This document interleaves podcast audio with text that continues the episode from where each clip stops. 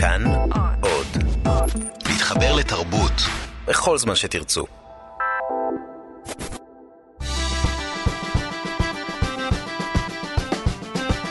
מה שקורה עם שירי לב-ארי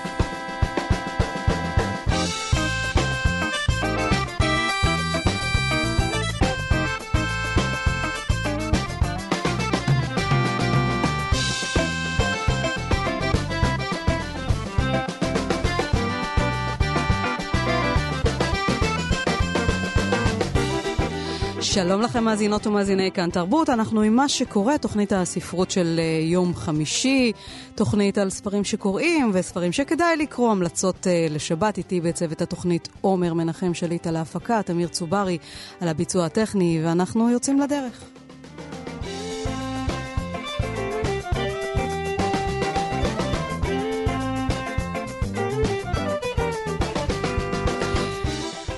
מבט אה, חטוף ברשימות רבי המכר של הרשתות הגדולות סטימצקי ובית צומת ספרים. אז uh, עמוס עוז עם ספריו uh, מככב ברשימה, אנחנו נפרדנו ממנו לפני יותר משבועיים, ועכשיו, אחרי שנפתר הסכסוך בין הוצאת מודן ורשת סטימצקי, אפשר למצוא גם בסטימצקי ספרים של עמוס עוז. אז uh, uh, בסו, ב, בראש הרשימה של ספרי הקריאה בסטימצקי, ספר של גרם סימסיון, שרבים זוכרים אותו בזכות פרויקט רוזי, האהבות של אדם שרפ, כך הוא נקרא.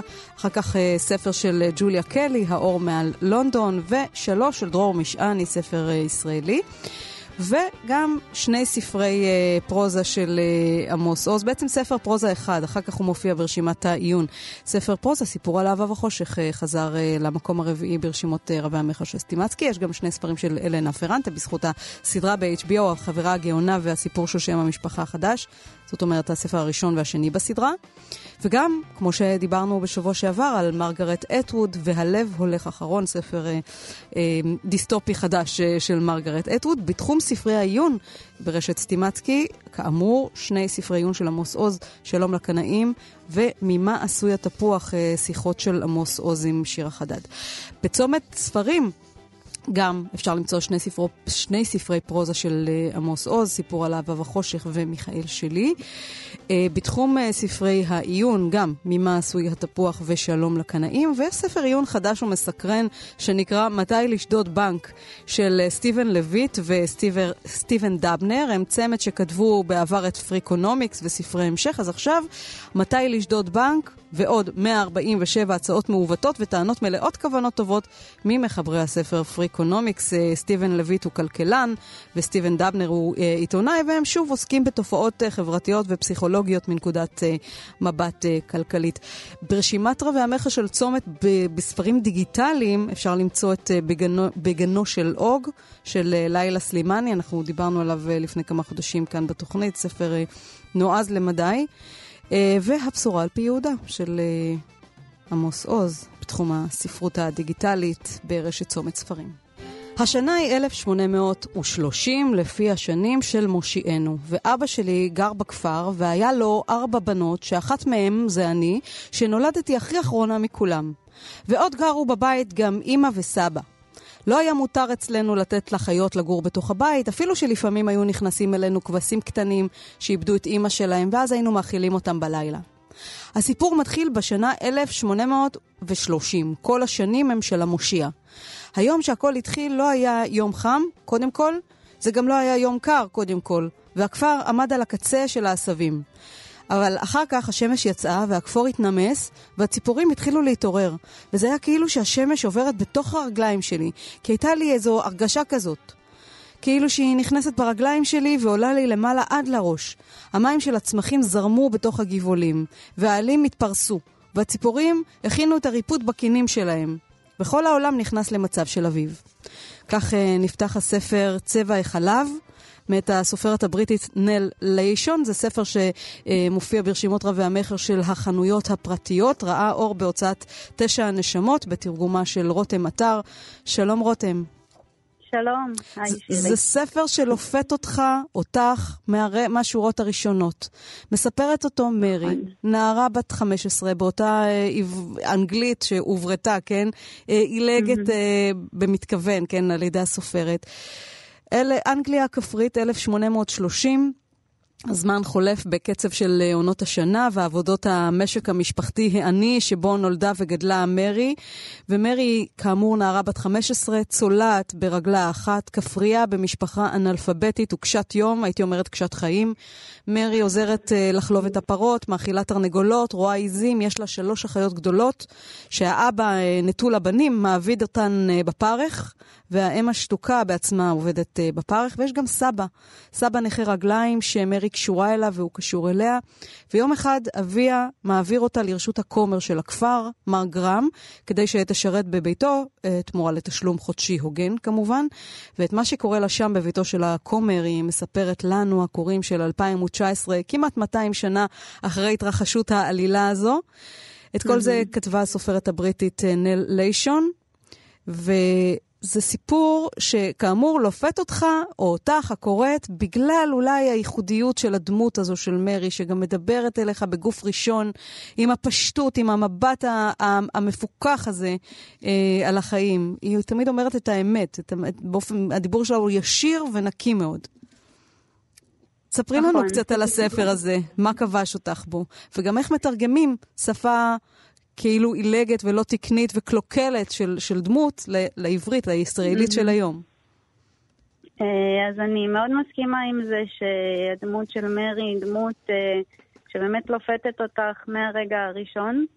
אה, זאת גם הייתה חוויה שלי כמתרגמת, וזה גם מה שאני שומעת מאנשים שקראו את הספר, שהיא ממש, יש בה משהו מאוד כובש ממש מהעמודים הראשונים, אפילו שצריך לצלוח קצת את העברית, אה, שמרימים גבה בהתחלה האם זה מכוון, האם אה, זו טעות, אבל מהר מאוד נכנסים לראש שלה ולשפה שלה.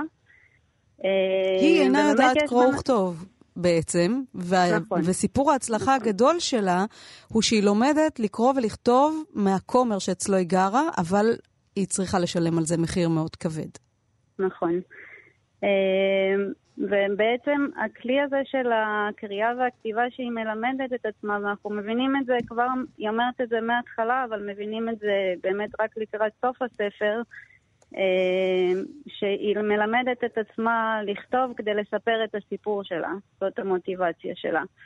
אה, ואנחנו מרגישים את הבהילות ואת הרצון הדחוף שלה לספר את הסיפור, ומרגישים שהזמן הולך ואוזל, אבל בעצם רק ב... בסוף הספר מבינים מה, מה, מה הסיבה לכך. מדוע הדחיפות והבהילות הזאת לספר כן. את הסיפור, והיא כל הזמן חוזרת על השנה הזאת, 1830, 1831, והיד שלי נכון. היא זו שכותבת, ואחר כך אנחנו אמורים להבין מה היא עשתה ביד הזאת, מה נכון. המעשה שהיא חוללה. למה 1830? למה את חושבת שנל ליישון מיקמה את העלילה שם? אני חושבת שזה באמת מעניין, כי כמו שאמרת, אה, מרי דווקא, היא לא כל כך מודעת אה, לזמן ההיסטורי. אה, היא אפילו לא יודעת לקרוא שעון. זאת אומרת, הזמן שהיא חיה בו הוא זמן חקלאי. היא לא יודעת מתי יש ימי הולדת, היא לא יודעת, היא יודעת שהבוקר מתחיל כשהשמש זורחת, ושהיום נגמר כשהשמש שוקעת. ובאמת הספר מסופר דרך עונות השנה. אני חושבת שההתערבות ולהכניס שנה באמת, וכן להדגיש אה, שמדובר בזמן היסטורי, זה איזשהו ניסיון של הסופרת אה, כן לחזור אחורה ולמקם את הסיפור הזה בזמן של הדמויות האלה, של הנשים המוחלשות, לא היה קול. אה, וזאת המוטיבציה שלה בעצם לתת קול לאישה הזאת, ובכל זאת כן למקם את זה באנגליה, בכפר נידח, בתקופה שהיא מאוד רחוקה, ולתת קול למרי הזאת, שהיא בעצם קול של הרבה אה, נשים או נערות אפילו, שהיו במצבה ולא היה להם את ההזדמנות לספר את הסיפור שלהם. זה בעצם סיפור, בלי לגלות את הסוף, אה, mm-hmm. לטובת אלה שעדיין לא קראו, זה סיפור של אין מוצא. אין מוצא לנשים, לכפריים. לעניים. הכומר שממלא שם את התפקיד של המואר, המשכיל, זה שמבטיח לכאורה גאולה, הוא כומר, נצ... הוא אדם נצלני כמו כולם. זאת אומרת, היא באה מבית שאין בו שום אהבה ושום חמלה, החיים שם קשים, האבא מתאכזר לכולם, האמא משתפת פעולה. והיא הולכת לגור בבית שאומנם יש בו כסף ויש בו נוחות מסוימת, אבל גם שם אין אהבה וחמלה. נכון, אבל אני חושבת שבכל זאת מרי היא דמות מאוד מאוד אה, אופטימית. למרות החיים המאוד קשים שלה, יש לה נקודת מבט על העולם שהיא תמיד אופטימית ותמיד אה, רואה את הטוב גם באנשים וגם בטבע מסביבה. אה, וגם הרצון שלה ללמוד, לקרוא ולכתוב, זה בעצם, היא, היא לוקחת את, ה, את המצב שלה והופכת את הכלי הזה לכלי שהיא יכולה להשתמש בו. זאת אומרת, היא רוכשת אותו בעצמה, ברצונה, וזה גם מעשה גדול של אופטימיות ושל תקווה. ויש לה קשר מיוחד עם הסבא, זה בעצם נקודת האור, ב- היחידה אולי בבית שהיא נמצאת, אולי למעט הקשר עם האחיות שאיתן היא ישנה במיטה. הסבא שם, שלא מתייחסים אליו בכבוד, בלשון המעטה, הוא מין נטל כזה, הוא די שקוף בשביל כולם, קצת מקביל לדמות של מרי, הוא נכה בשתי רגליו, הוא יושב שם, ודווקא ממנו נובעת האהבה, ויש ביניהם איזו הבנה הדדית. אה, נכון. אה, באמת הסבא הוא נקודה של חמלה ושל איזו הזדמנות בשבילה גם להראות קצת אה, יותר רגישות מעבר לחיי היום-יום הקשים. יש עוד כמה דמויות כאלה קצת יותר שוליות באמת, אבל נניח יש גם את המשרתת עדנה שעובדת איתה, שהיא איזושהי תמונת מראה לדמות של מרי. וגם הדיאלוגים איתה מעניינים וחושפים קצת מקומות יותר רגישים באמת. אולי תקראי לנו קטע מהספר? אני אקרא, בשמחה. מה את בוחרת לקרוא? אמ, אז אני אקרא את הקטע שפותח את העונה של הסתיו. אמ, שזה כבר לקראת הסוף. כמו שאמרת, כן. סליחה? שזה לקראת הסוף. לא, זה נכון. איפשהו באמצע, זה, באמצע. זה מסתיים בחורף, כן. ומה הסצנה אה, שבחרת? אז כמו שאמרת, דיבור של מרי הוא באמת מאוד מאוד uh, ישיר. אה, ובאמת האתגר בתרגום היה אה, לתרגם את השפה שלה כשפה דיבורית מצד אחד, שזה תמיד אתגר בפני עצמו, לתרגם שפה דיבורית, אה, וגם בכל זאת שזה ספר שמתרחש ב-1830. אז באמת מה שניסיתי לעשות בתרגום זה באמת לשמור על הדיבור המאוד ישיר והפשוט שלה, ולהימנע נניח מביטויים של סלנג, שהופכים את זה גם למאוד מקומי וגם למאוד אה, תחום בזמן. אמ, קצת כמו ילדה באמת, שלומדת לדבר. אז אני אקרא את תחילת הקטע. העשב גדל ונהיה ארוך וצהוב. הצל של העצים נהיה ארוך יותר. השיחים התמלאו עם פירות יער, והתפוחים התנפחו על העצים. וכשיצאתי החוצה האוויר היה שונה, כי הוא היה רענן וחדש, ואחרי שהשמש שקע הרגשתי קצת קור. הגיע הזמן להתחיל עם הריבה, ועדנה אמרה לי לצאת החוצה ולאסוף עוד קצת פירות מהרשת בקצה של הגינה. הרי עמד בחוץ על יד המדורה ועישן את המקטרת שלו. הוא הסתכל עליי שבאתי לכיוון שלו והחזקתי ביד סיר גדול. אתה נראה שמח, אמרתי. הוא הסתכל עליי. אמרתי שאתה נראה שמח, אתה בטח שמח לראות אותי. מה את רוצה? חייכתי. אני רוצה שזיפים קטנים וקצת פטל. אני מעשן. אני יודעת, אמרתי, אני רואה. אז את צריכה לחכות. אז עמדתי, והוא עישן, והעשן התערבב עם הריח של המדורה הגדולה והאוויר של הסתיו. והקשבתי לקולות של העץ במדורה וללהבות שנדלקות. ומהעלים הרטובים יצא עשן סמיך, ושמעתי אותו מוצץ את המקטרת שלו, ואת הרעש של הקצה של המקטרת שדפק בין השיניים שלו. ואז הוא גמר, והוא הלך לארגז שהיה על האדמה, והוא הרים אותו ושפך את השזיפים הקטנים לתוך הסיר שלי. וכשהסיר היה מלא, הוא עצר, וכמה שזיפים נפלו על העשב ואני הרמתי אותם. אתה יודע מה? אמרתי. מה? חיים רק פעם אחת, אמרתי. עוד מעט אתה תמות. ושתסתכל אחורה, אתה תבין שהיה לך חיים אומללים, ושזה לא היה חייב להיות ככה. חשבתי שהוא הולך להגיד משהו, אבל הוא לא אמר. הוא רק הסתכל עליי ומצץ את המקטרת שלו, ואני סובבתי לו את הגב שלי והלכתי בחזרה למטבח. ולקחתי את השזיפים הקטנים לבפנים, והם היו מבריקים, והצבע הסגול שלהם היה כמעט שחור, כמו הצבע של האור אחרי שחוטפים מכה. אז uh, זאת מרי שהדיבור שלה הוא קצת, היא בעצם שייכת לגיבורים והגיבורות האלה שאני קוראת להם פורסט גאמפים, בגלל mm-hmm. איזה נכות אה, כלשהי פיזית או מנטלית או גם וגם, מותר להם לומר mm-hmm. הכל בצורה ישירה, אמיתית, נקייה, בקול uh, תמים וילדותי, אבל עם הרבה הרבה פיכחון ותבונה. אה, נכון. כשאומרים לה,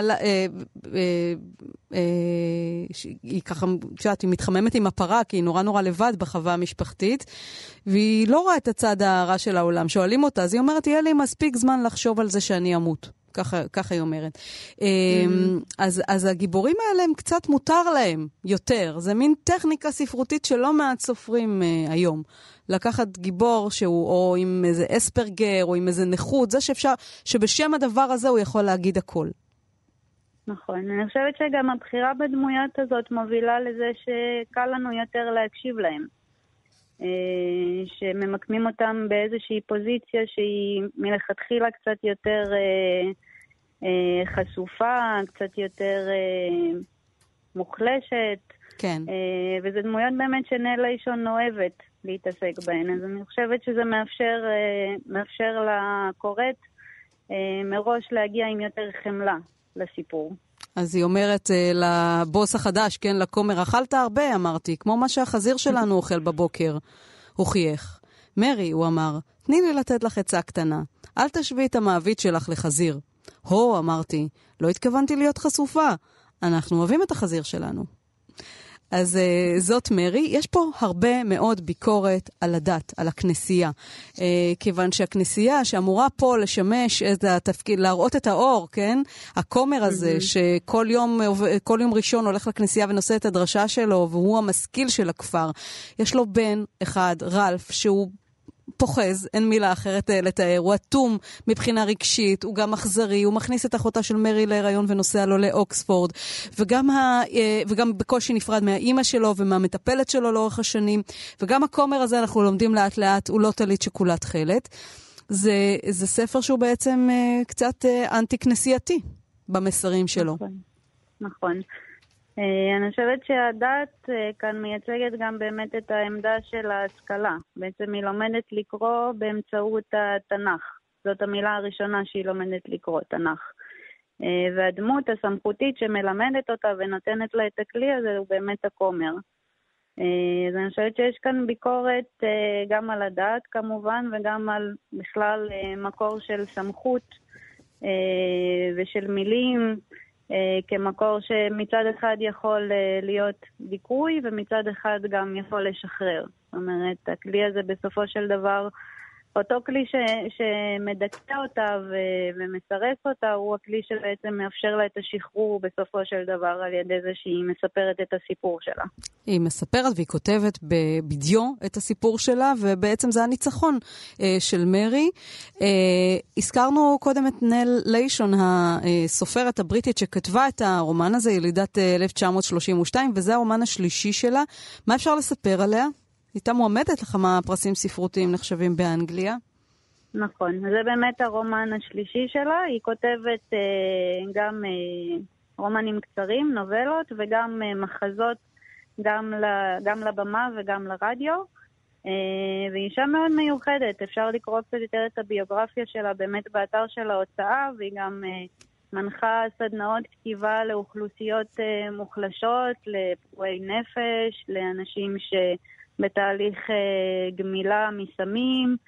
אה, ואני חושבת שזה ניכר גם בספר באמת, המשיכה שלה לדמויות האלה שהן יותר בשוליים. בשוליים, הדמויות המוחלשות, ב... כן. כן. אז כן. אה, זוהי... וזה מתבטא גם בעשייה היומיומית שלה. כן, גם כי היא מנחה סדנאות כתיבה לאוכלוסיות האלה, והיא גם באמת כותבת מחזות ותסריטים ותסכיתים. יש בה, דמו, השפה של הדמויות שלה מאוד uh, מאובחנת, מאוד uh, ייחודית. Uh, צבע החלב, כך נקרא הספר, זה בגלל שערות ראשה של מרי שהן בצבע החלב. האם היא לבקנית? בנוסף לכל uh, הפגמים שלה, כן, והחולשות שלה. גם זה, נכון? Uh, זאת שאלה, זאת שאלה של uh, פרשנות, אני חושבת. מה זה אה, שערות בצבע החלב? כן. נכון. החלב הוא באמת מוטיב שחוזר בכל מיני מקומות בספר, בעיקר בזה שהיא חוזרת ואומרת שהשיער שלה בצבע חלב. אה, גם הפרה שהזכרת, אה, יש לה איזה קשר מאוד מאוד אה, רגשי אליה.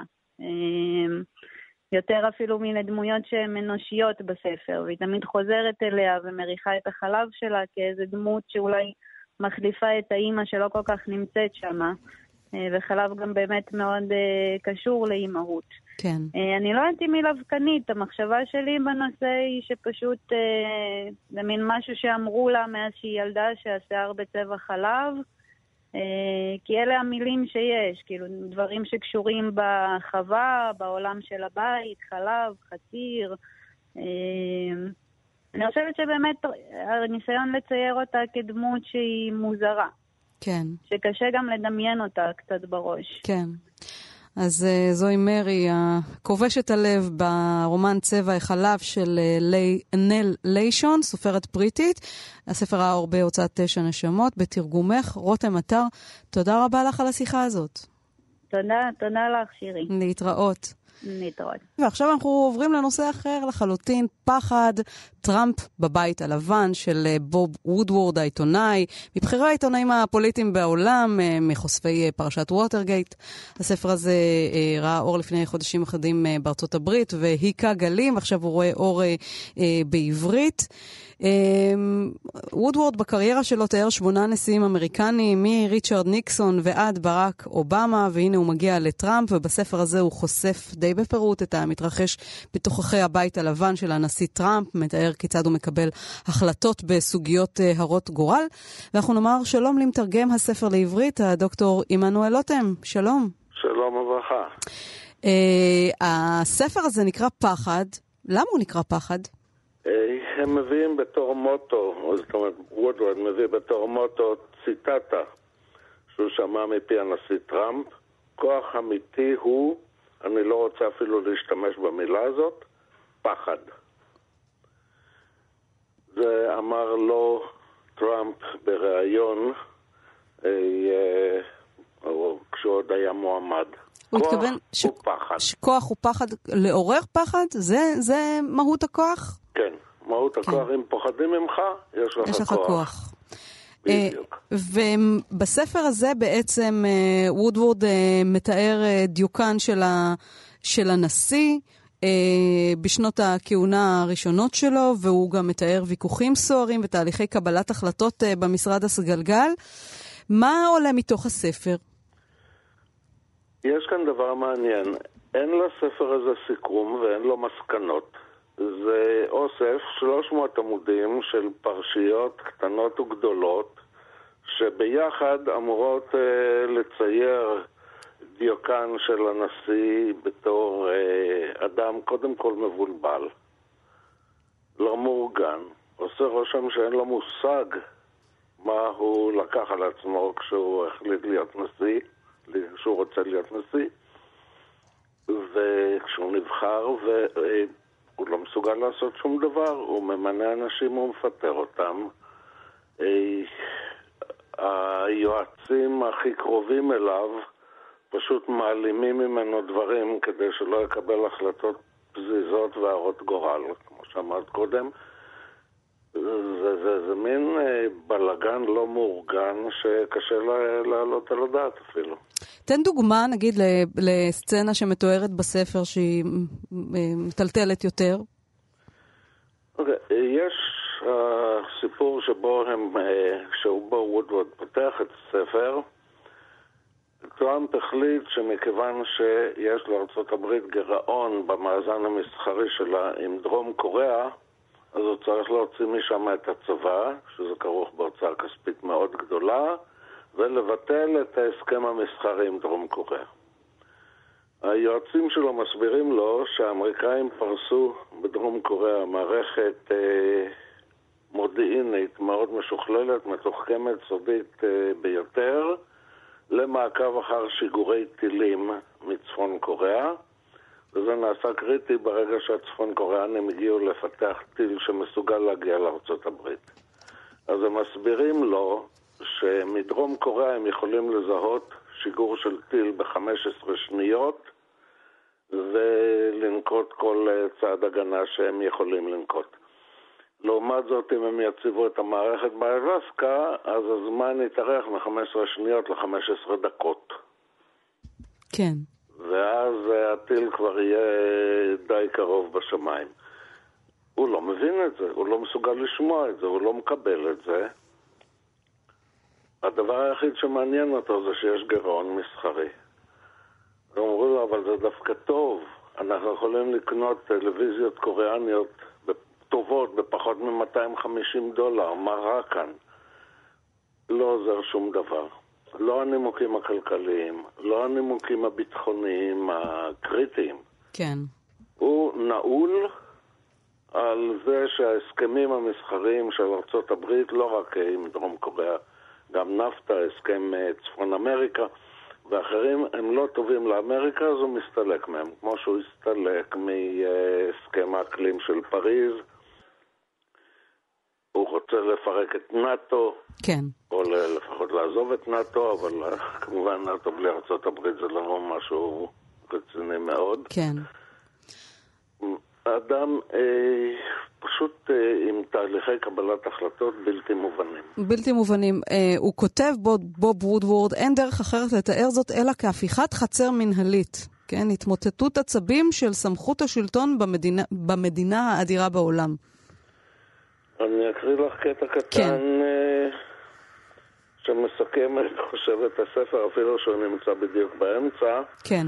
אחרי ישיבה של המועצה לביטחון לאומי של ארה"ב. בכיר בבית הלבן, ששוחח עם משתתפי ישיבה באותו זמן, העלה על הכתב את הסיכום הבא: הנשיא החל להטיף מוסר לכל הקבוצה ולהעליב אותה, בטענה שהיא אינה יודעת דבר על הגנה או על ביטחון לאומי.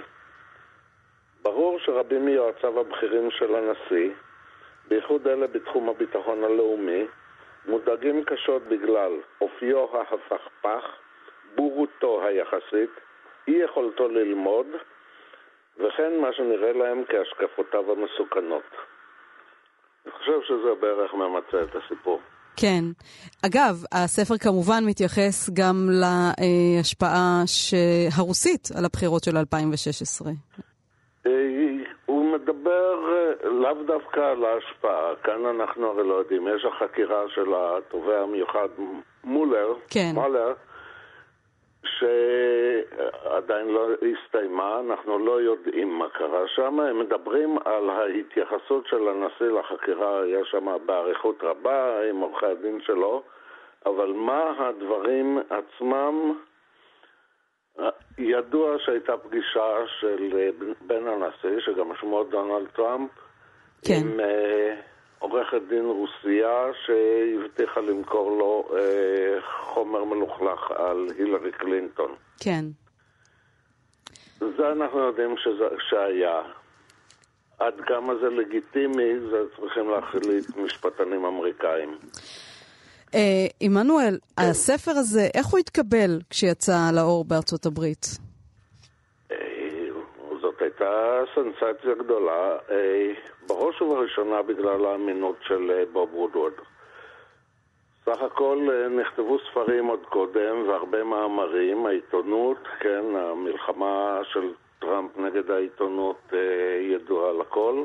כן. אבל כשאדם... לפניו קצת ראה אור אה, ספר של מייקל וולף, אה, גם ספר כן. שהפך כמעט ויראלי, קטעים ממנו צוטטו ועברו כמו פייק ניוז, אבל והוא, היה קצת יותר להגני לנשיא טראמפ. זהו, שוודוורד יש לו מוניטין והוא שומר עליהם. כן, אז הוא היה קצת הוא... יותר uh, רציני ומחויב לעובדות, ולא יכול היה לכתוב דברים שככה נשמעו, ב... דברים עסיסיים שנשמעו בחדרי חדרים, מבלי שיש לו איך להוכיח אותם.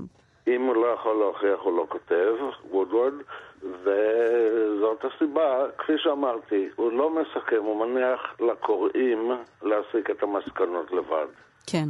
למשל, מסקנה אחת שאני כאזרח ישראל הסקתי, זה שאם uh, טראמפ מסוגל להתעורר בבוקר ולהחליט שבעלת uh, ברית חשובה כמו דרום קוריאה היא בזבוז כסף,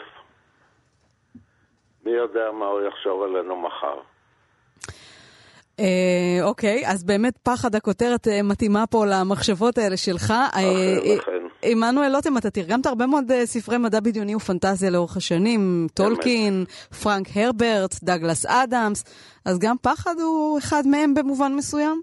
הלוואי שזה היה מדע בדיוני.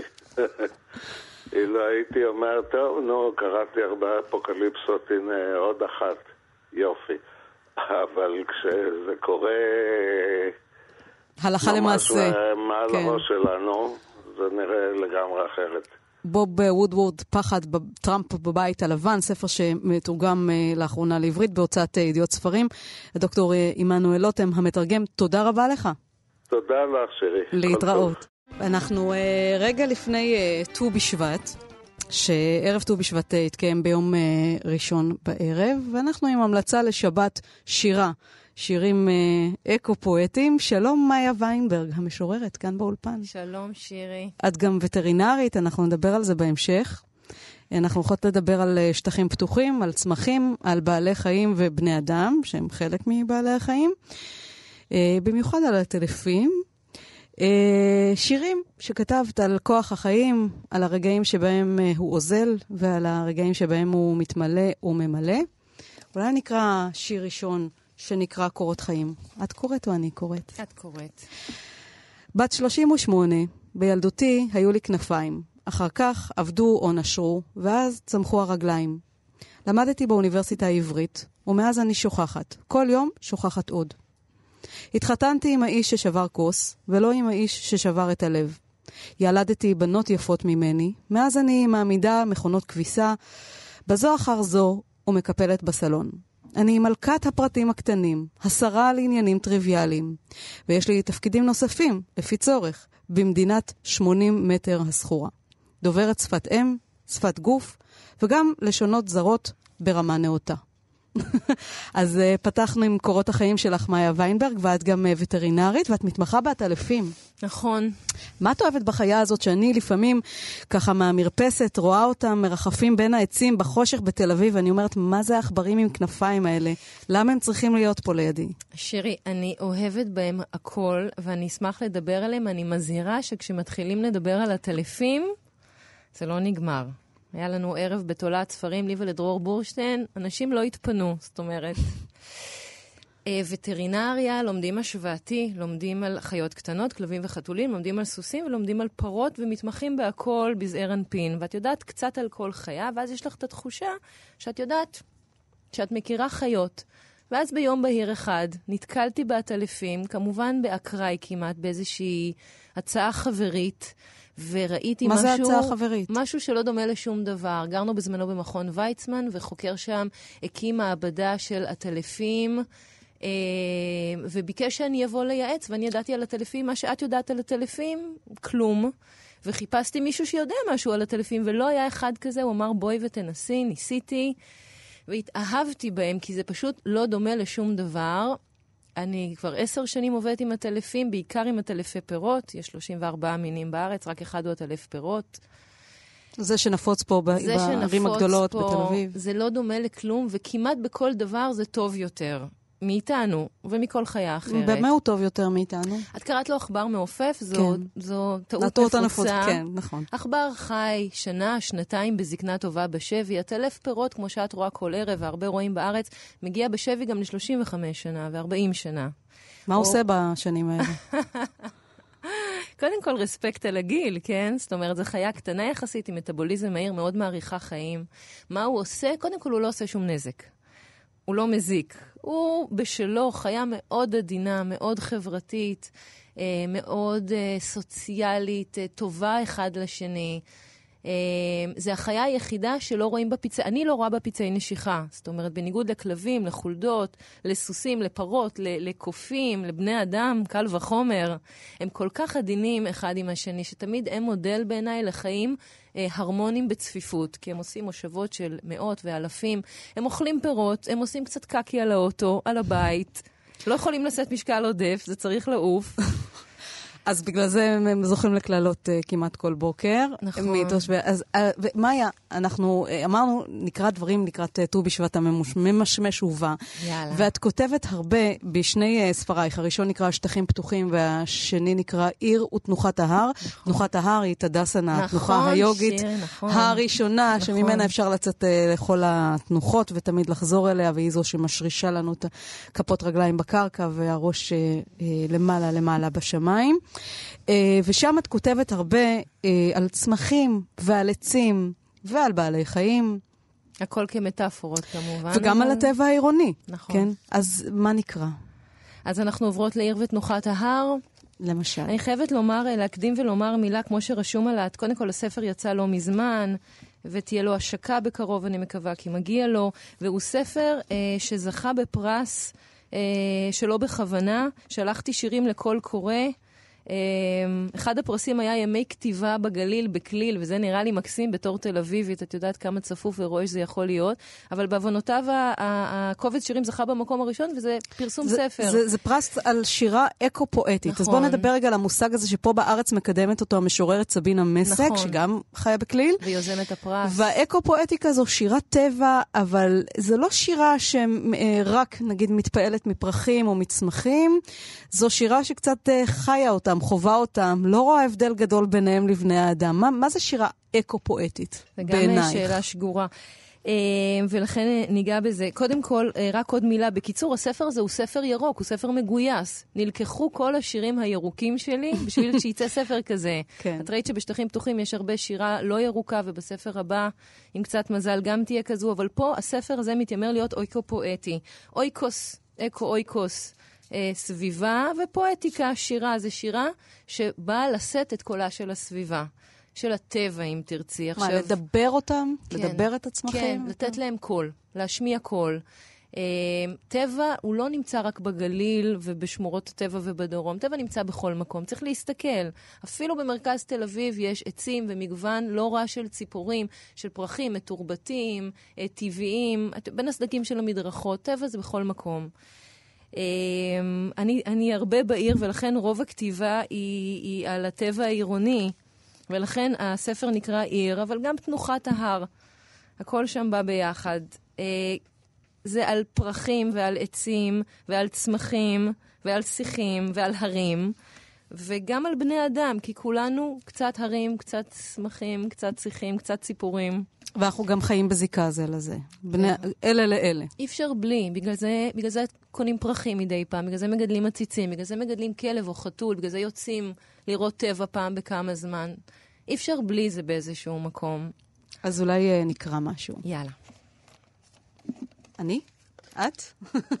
אני קוראת? זה כיף שמישהו אחר קורא את השירים שלי, זו מין מתנה כזו. זה רק בתנאי שתגידי את שם, ה... את כותרת השיר. אוקיי, מילדל זה. שזה? זה, זה מקום, זה אגם בגרמניה. והשיר הזה נכתב בהשראתו, כן, ושרת כן, אותו אגם גרמני. כן, אני חייבת לציין רק משהו מעורר קנאה. אצל הגרמנים יש כל כך הרבה שטח וכל כך הרבה מים, שגם אגם, כמו מינדל זה, בגודל לא מבוטל, הוא כל כך שגור שהוא הוא פשוט לא מופיע במפה אפילו בכלל, הוא פשוט איפשהו שם כל האזור נקרא מינדל זה, אבל הוא אחד מיני רבים. יעידו עליי שנשבר ליבי בגלל אגם. קטן במידה ששמו נבצר מן המפה, והרשויות לא הפכו ל... לא, לא חפצו למס, למפות וגם לא לשים גדר. גדול מספיק כדי להיות ביתם הטוב של שושני מים, של שפר, שפיריות ענק, של להק אווזי בר ודגים שאיני יודעת את שמם. בקשר שבשתיקה נתנו לגופי העייף לבוא, להישאר, ככל שידרש. אז ליבך נשבר uh, בגלל אגם, ואם נחזור רגע לנופים הארץ-ישראלים, יש לך שירים, שיר למשל על צבעוניים בסופר.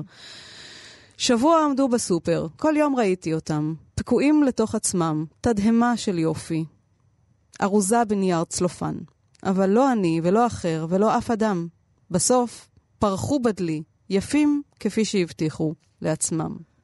אלה הצבעוניים שנשארו בדלי גם אה, שובר בסופר. לב, הלב שלי נשבר הרבה פעמים, הוא גם נשבר בסופר לפעמים. אז תקראי לנו עוד אה, שירים, יש לך על כלניות, נכון. למשל. כלניות, אני חושבת שזו בחירה נאותה, בגלל שזו העונה עכשיו, עכשיו, כן, נכון? אז אני באמת ינואר, התלבטתי פברואר. בין החמציצים לכלניות. אני אקרא אולי ברשותך על חמציצים, כי כלניות מקבלות המון יחסי ציבור, ומה עם החמציץ הנטוי? חמציץ או חמצוץ? אצלנו בתל אביב יש אה, שני אגפים, אלה שקוראים חמצוץ ואלה שאומרים חמציץ. איפה את? אני חושבת שלא אכפת לו, לא אכפת לו איך קוראים לו, אוקיי. העיקר אני שיהיה לא חמוץ. וזה נכונה האגדה, אם את כבר פה, שהוא חמוץ בגלל שתן של כלבים וחתולים? אני מקווה שלא, אוקיי. אני מקווה שלא זו הסיבה. חמציץ נטוי. יש לי ממש image של חצר בדוד המלך, שיש בה עכשיו פריחה משגעת של חמציצים, שזה מה שאני רואה לנגד עיניי כשאני קוראת את השיר. חמציץ נטוי. כל בוקר, צהוב, רענן, אין צהוב ממנו. ללא גאווה, פורח בהתמדה בתוך הירוק זרחני של העשב. כל ערב מגלגל בחזרה את עלי הכותרת. חרד אפילו מטל, שומר את האבקנים העדינים מפגע. כמה דאגה לחמציץ בחיי הרגע, בחיי החטף שלו, כמה עבודה. בלילה הבא אולי ינשור כל רכושו אל האדמה, ואולי אפילו בלילה הזה. וממקום מושבו בשדה הוא רואה את המעט שניתן ומודה שזה מעט כל כך. מתפלל לבורא עולם שברא גם אותו ושכח, אנא עשה שכל המעט יחשב לי להרבה, או לכל הפחות לא נעשה לי לשווא. מאיה, אני רוצה רגע לאתגר אותך אה, ואת כל האקו-פואטים שאולי שומעים אותנו עכשיו. אה, לגבי שאלת מותר האדם. כי אמרת קודם שאנחנו חיים בסביבה, ויש פה צמחים ובעלי חיים, ובתוכם גם בני אדם, וכולנו בזיקה זה לזה. השאלה היא שאלת ההיררכיה. כי לך, למאיה ויינברג, יש הכלים והמילים לכתוב על הכל. אז אולי אנחנו יצור קצת יותר מפותח ולא שווה מעמד לשאר בעלי החיים והצמחים מסביבנו? טוב, אז כמה דברים. קודם כל, בספר עיר ותנוחת ההר יש uh, שיר שנפתח בציטוט של מה שאמרת. אז אני רוצה פעם אחת לקרוא את הציטוט במלואו, כי אני חושבת שלא מכירים אותו מספיק. כי מקרה בני האדם ומקרה הבהמה הוא מקרה אחד להם. כמות זה כן מות זה, ורוח אחד לכל, ומותר האדם מן הבהמה אין. זה קהלת. נכון, אבל אין הבדל בין האדם והבהמה. זה הציטוט הראשון. זאת אומרת, אפילו קהלת עצמו לא חושב שיש הבדל. ואנחנו חוזרות רגע לעטלפים. אנחנו, אנחנו הגענו באמת להרבה פסגות, זאת אומרת, אני כל כך נהנית מהאפליקציות בנייד, ואני יכולה לשמוע את הפודקאסטים שלכם באפליקציה הנהדרת, וזה זמין, ועם הבלוטוס, ובאוטו, וזה כל כך קל, והווייז הביא אותי, והפנגו הכנע אותי, וקל לי וכיף לי, ואנחנו נפלאים ונהדרים, ואנחנו פה כמה מאות אלפי שנים, תלוי כמה אחורה את רוצה ללכת בסולם. אני, אני חוקרת עטלפים, והם פה משהו כמו 56 מיליון שנה על פני כדור הארץ. בלבד. בלבד. אז, אז הם כבר במקום, תראי, אין כמעט סרטן בכלל בעטלפים. ועם זאת, הם מגיעים לגילאים מאוד מתקדמים. וההענקה שלהם, ה breast feeding שלהם הוא על פני שנים. והיחסים הסוציאליים שלהם נטולי מלחמות ואלימות. והם מצליחים להסתדר בסביבה אורבנית שעושה הכל בשביל להשמיד אותם בכל צורה. בהצלחה מוחלטת. אז אני, את יודעת, אני נושאת את עיניי אליהם. הם לא מתים מווירוסים, ולא בגלל שהם נשאים של הווירוסים, אלא בגלל שיש להם מערכת חיסון שיודעת להסתדר עם כל הפתוגנים האלה בצורה פשוט הרבה יותר מתקדמת. אם לנו יש אה, אה, חלבון מסוים כמו אינטרפרון גמא, שיש לו גן אחד שמקודד לו, ולעכבר יש אחד שמקודד לו, ולחזיר אה, אה, יש אחד שמקודד לו, אז לעטלף פירות יש 24 גנים שמקודדים לו. אז אני מרגישה שככל שאנחנו יודעים יותר, אנחנו צריכים להיות גם צנועים יותר. אנחנו עושים המון רעש. כן. והמון רעש. אז הנה תראי מה יוג'י גבאי, הטכנאי שלנו שנמצא כאן באולפן ומסדר פה כל מיני חוטים, הוא כותב לי על פתק, עטלפי הערפדים הם אלטרואיסטים. נכון. כאשר יש ערפד רעב, הם מקיאים אוכל לפיו. נכון את זה דרווין מאוד, גילה. נכון מאוד מאוד מאוד. הוומפירים, אלה שהוציאו את השם הרע, שלושה מינים מתוך 1,250 מינים, שעשו שם רע לכולם, לא רק שהם אלטרואיסטים, אצל הזקנים, כמו שהוא אמר יפה, שהשיניים כהות, הצעירים נושכים, מביאים כמות דם שהיא... כמו עקיצת שני יתושים אגב, כן? זו כמות הדם בערך, ומקיאים אותו. עוד דבר יפה שגיליתי, שאלה האימהות שמניקות הכי הרבה זמן בטבע, פרט לפרימטים כמובן, וזה תשעה חודשים. תשעה חודשים היא מניקה אותו וגם נושאת אותו זמן לא מבוטל עליה. היא עפה איתו עליה. זה היונק היחיד עם סט שיניים מלא שנאחז בפטמה ונמצא איתה בתעופה מלאה חודשים. זאת אימהות. אוקיי, אז הטלפים, אז הם טובים מאיתנו, בסדר, איך אנחנו יכולים רק ללמוד מהם בעצם. נכון, אנחנו צריכים להיות צנועים משהו אחר יותר. לעשות, רק להיות צנועים יותר, כן, אוקיי. כן, כן, ולשמור יותר על הסביבה, כי יש לה מגוון אדיר, ו... הכל הרי משתקף בהכל, אני מנסה להישאר בגובה האדמה בכל זאת, אבל הרי אני, איך אני מרשה לעצמי לכתוב שירים חשופים כל כך, כמו השיר הראשון שקראת? אני מאמינה שאנחנו נורא דומים, קודם כל אחד לשני. כולנו שברו לנו את הלב פעם אחת לפני שהתחתנו, זאת אומרת, נכון? לפני ששברו את הכוס. לפני ששברו את הכוס. וכולנו חווים פחות או יותר את אותן תחושות של אושר גדול ועצב גדול וחוסר משמעות וכמיהה למשמעות ורצון לדרך הספציפית. וחווים את כל המנעד הזה, ואנחנו כל כך דומים. והצעד הבא הוא שגם כל היצורים סביבנו בסך הכל כל כך דומים, בין אם הם עצים ובין אם הם... טוב, אפילו... אני לא אזכיר לך עכשיו את האכזריות שיש בטבע, את הג'וק שהיום uh, רץ לו בביתנו, ואת החתול uh, מנגו שהסתכל עליו, ואת יודעת, הזיל ריר, איך הוא הולך לפרק אותו עכשיו לחתיכות. זה באמת מעשה אכזר, כי הוא הורג אותו ולא אוכל אותו. בסדר, יש המון אכזריות גם במקומות האלה. הציד. ולנו, לבני האדם, ואני בכל זאת באגף המותר האדם, mm-hmm. יש גם את המוסר, פה ושם. פה ושם. כן. Uh, יש בשירה שלך הרבה מאוד uh, זן. זן במובן של uh, התבוננות ברגע הקטן, uh, ה- ה- הייחודי, החד פעמי. את גם מצטטת שירי זן שתרגם uh, לעברית uh, יואל הופמן, mm-hmm. שירי הייקו. הספר הראשון, נכון. מתה על הייקו, מתה על יואל הופמן. ובצדק. מה תקראי לנו לקראת סיום? תשלחי אותנו עם אווירה טובה לט"ו בשבט. דיברת, דיברת על שירי זן, עכשיו צריך לקרוא שירי זן, כן? זה הרי כזה פלא. אני, אני אומר רק משפט אחד על שירי זן, ואז נקרא מה, ש, מה שמתחשק. היופי הוא שזה טקסט נורא קצר, וזה במקום הכי ראשוני והכי גבוה שיכול להיות. זה קסם בעיניי. ציטטת שיר זן על האבטיח שצריך לדאוג לעצמו, איפה זה אוי, נמצא. אוי, שאני מתה על השיר הזה גם. כן. אני חושבת שאני זוכרת אותו בעל פה כן. בעוונותיי, וזה no. יכול הוא בהחלט לדאוג לעצמו האבטיח. יכול להיות. מדובר באבטיח, כן? ישות, אה, ישות שלמה שם. שידאג לעצמו. אוקיי, מה את קוראת לנו? אה, סיום? אה, אני אקרא שיר על הנפש, וככה נחבר את הכל, כי פה הנפש היא כלבה. אז זה קצת על הבן אדם, קצת על החיה, קצת על החיבור הזה ביחד, הנפש. מהספר הראשון. הנפש כמו כלבה, פתאום מבקשת לצאת, זקוקה לדבר מה שאין בבית. היצר פועם בחזה, הופך אותה על גבה, חזק ממנה. היא מגרדת את הדלת ללכת למקום אחר. מבויתת כבר אלף שנה, או כך זה נראה, אך זוכרת היטב איך פעם הייתה זאב. אחת לתקופה חייבת לנהום, לנשוך, להתערף, להסתובב ברחובות, לאכול מהפחים, להיות נרדפת, רק שורדת, לא יותר. עד שתחלה, שתהיה אומללה, ושוב להתחנף לזר שילטף. שכחה כמה היה לה טוב הכלבה, היא עוד תחזור על ארבע, היא יודעת את זה. אין לה ברירה, אלא על ארבע. מאיה ויינברג, המלצתנו לשבת, שירים בשטחים פתוחים ועיר ותנוחת ההר, תודה רבה תודה לך. תודה רבה ובהצלחה עם הטלפים. הקשב. תודה רבה. אנחנו דיברנו היום גם על שני ספרי השירה האלה, וגם על פחד טראמפ בבית הלבן של בוב וודוורד שתורגם לעברית, וגם המלצה חמה נל ליישון, שכתבה את הספר צבע החלב בהוצאת uh, תשע נשמות.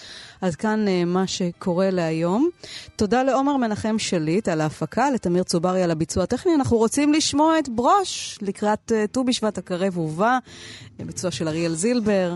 תודה לכם על ההאזנה כאן באולפן שירי לב-ארי, להתראות.